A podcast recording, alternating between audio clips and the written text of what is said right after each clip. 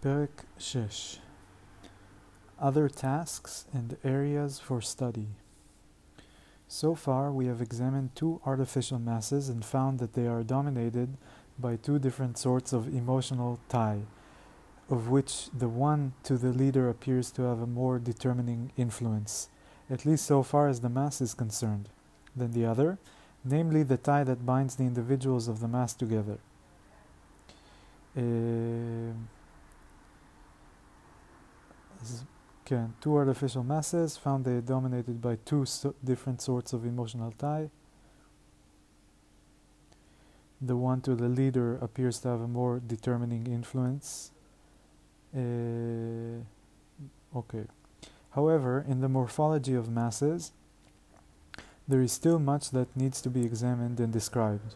One would have to take as one's starting point the observation that a simple crowd of people does not in fact constitute a mass until such ties have become established within it. But one would have to concede that in any large group of people, the tendency to form a psychological mass emerges very rapidly, very readily. One would need to note the different kinds of mass, some more durable than others, that occur spontaneously and to study the conditions of their coming into being and their decay.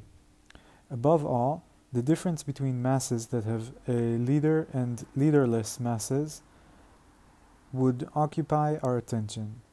Whether masses with leaders are not the more natural, more complete ones, whether in the others the leader may not be replaced by an idea, an abstract concept, to which, of course, religious masses with their physically intangible head already form the transition whether such a replacement is not supplied by a collective tendency, a desire in which a great many persons can share. That abstract concept might in turn be embodied more or less fully in the person of a secondary leader, as it were, and the relationship between idea and leader would produce an interesting range of possibilities.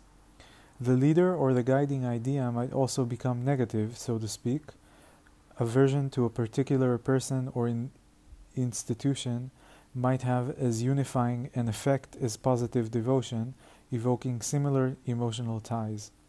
The question then arises, among others, is the leader truly indispensable so far as the essence of the mass is concerned? However, all these questions, some of which may well be dealt with in the literature of mass psychology, will be incapable of diverting our interest from the basic psychological problems that present themselves to us in the structure of a mass. To begin with, we are gripped by an observation that promises us, by the shortest route, proof that it is libidinal attachments that characterize a mass. We are gripped by an observation that promises us, by the shortest route, proof that it is libidinal attachments that characterize a mass. Take the way people in general behave towards one another emotionally. According to Schopenhauer's famous allegory of the hedgehogs seeking warmth, no one can bear the intimacy of too close contact with another human being.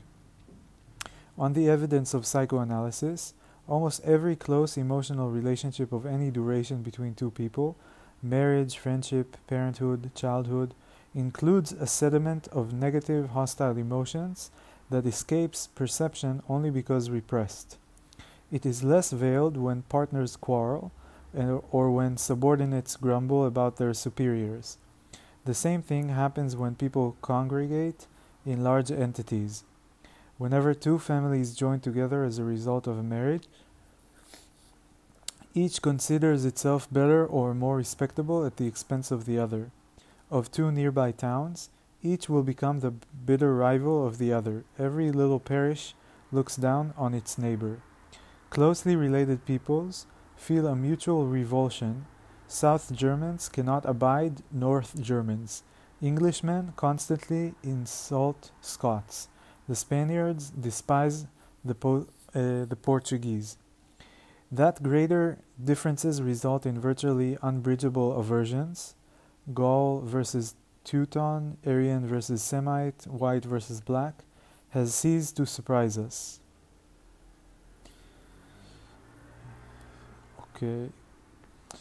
תפיסה מיושנת קצת. When the hostility, אה, נכון? קצת, כן. או שזה רק הקטגוריות מיושנות. לא נורא. When the, where the hostility is directed against otherwise loved persons, we talk of emotional ambivalence and explain such a case to ourselves in what is surely too rational a fashion by the many occasions for conflicts of interest that arise in just such intimate relationships. In the unveiled emo- emergence of aversions to and revol- revulsions against close others, we recognize the expression of self love, of a self love, a narcissism that, in seeking to assert itself, behaves as if the occurrence of a departure from its individual manifestations implied some criticism of those manifestations and a call for their reshaping. Why so great a degree of sensitivity should have seized upon these particular dif- details of differentiation, we do not know. Unmistakably, however, such human behavior implies a readiness to hate, an aggressiveness whose roots are unknown or and that one would be inclined to characterize as elemental. However, all this intolerance vanishes temporarily or permanently as a result of mass formation and in the mass. For as long as the mass endures or as far as it extends, the individuals behave as if they were uniform. They tolerate the other person's individuality, treat that person on an equal footing, and feel no aversion in his regard. That kind of reduction of narcissism can only, according to our theoretical notions, be generated by one factor, by libidinal attachment to other persons. Self love finds bounds only in love of others, love of objects. The question will immediately be asked whether community of interests alone, without any libidinal contribution, will not in itself inevitably lead to toleration of and consideration for the other. To counter this objection, it will be pointed out that in fact no permanent reduction of narcissism comes about in this way, since such toleration lasts no longer than the immediate advantage drawn from the other's cooperation but the practical value of this dispute is less than one may, might think. The fact is, experience, experience has shown that, as a rule, where there is cooperation, libidinal pro- bonds are produced between comrades that extend the relationship between them beyond what is advantageous, advantageous, and pin it there. The same thing happens in human social relationships is psychoanalytical research has found in the process of individual libidinal development. The libido, taking its cue from the satisfaction of the ma- major life requirements, selects the persons involved in that process as its first objects, and, as with the individual, so too in the development of mankind as a whole, only love has had effect as a civilizing factor in the sense of a turning away from egoism towards altruism. And that applies both to sexual love of a woman with all the compulsions that flow from it in terms of sparing what the woman loved, and to that desexualized, sublimated homosexual love of another of the other man, which has to do with working together. אני רק אעצור פה, לקראת הסוף, אני רק אעשה פאוזה קצרה כדי להגיד שאין לי מושג על מה הוא מדבר. אה, הוא כאילו שוב עם הקטע הזה שהכל זה ליבידו, הכל זה ליבידונל טייז, משהו כזה, אה, אבל אני מרגיש שהוא כאילו מוכיח את זה הפוך, הוא כאילו אומר, ברור, ברור וכבר גילינו בפרק הקודם שזה ככה, ועכשיו אני הולך להגיד עוד פעם שזה ככה, ולא לתת שום אה, ראיות נוספות או משהו כזה. אה, זהו, וגם, אני לא יודע, אולי, לי זה מרגיש כאילו זה פרק די משעמם וכזה כללי, אה, אבל לא יודע.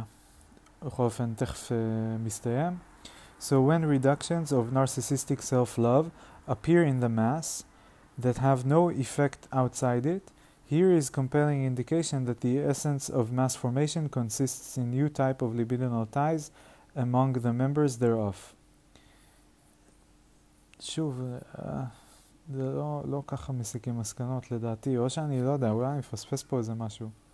So when reductions of narcissistic, oops, ברח לי הטקסט, uh, self-love appear in the mass that have no effect outside it, here is compelling indication. קודם כל, על איזה מס אתה מדבר? אפשר פעם אחת שתדבר על מס גם ספציפי, כאילו דוגמה ספציפית ולא באופן כללי?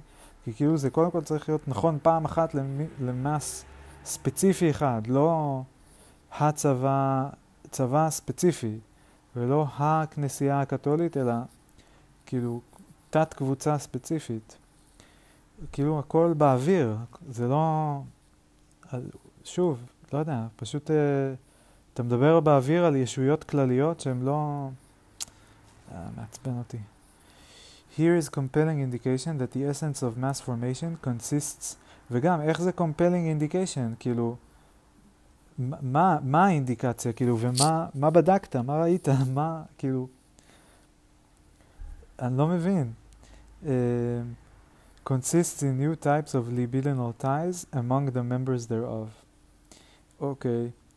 Now our interest is going to be very much, וגם, תפסיק עם ה-our הזה, my interest, תכתוב my, זה לא our, זה my, אתה כותב, נכון? אתה עם העט, אתה בן אדם אחד. תכתוב mine.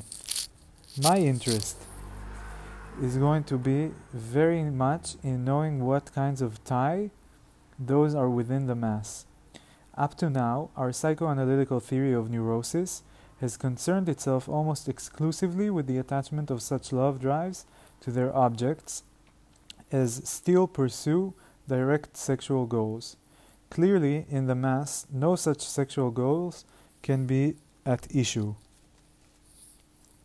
We are dealing here with love drives that, without being any less vigorous in their effect, have nevertheless been deflected from their original goals.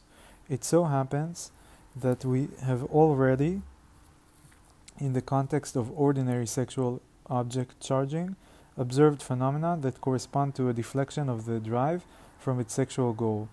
These we have described as degrees of being in love, acknowledging that they imply a certain impairment of the I. We shall now be devoting more thorough attention to these phenomena of being in love in the well founded expectation of finding in them relationships that can be transformed to attachments within masses. But we should also like to know whether the kind of object charging with which we are familiar from sexual life represents the only avenue of emotional attachment to another person, or whether we need to consider other such mechanisms. Psychoanalysis does in fact teach us that there are other mechanisms of emotional attachment, so called identifications. Too little is known about these processes and they are difficult to describe. In fact, examining them is going to take us away from the subject of mass psychology for quite some time. אוקיי. Hmm. בואו נשמע רגע, יש פה בנוטס את הציטוט של שופנהאואר על האנלוגיה של uh, למה אנשים מתקרבים זה לזה או משהו כזה. בואו נקרא את זה, מסקרן אותי.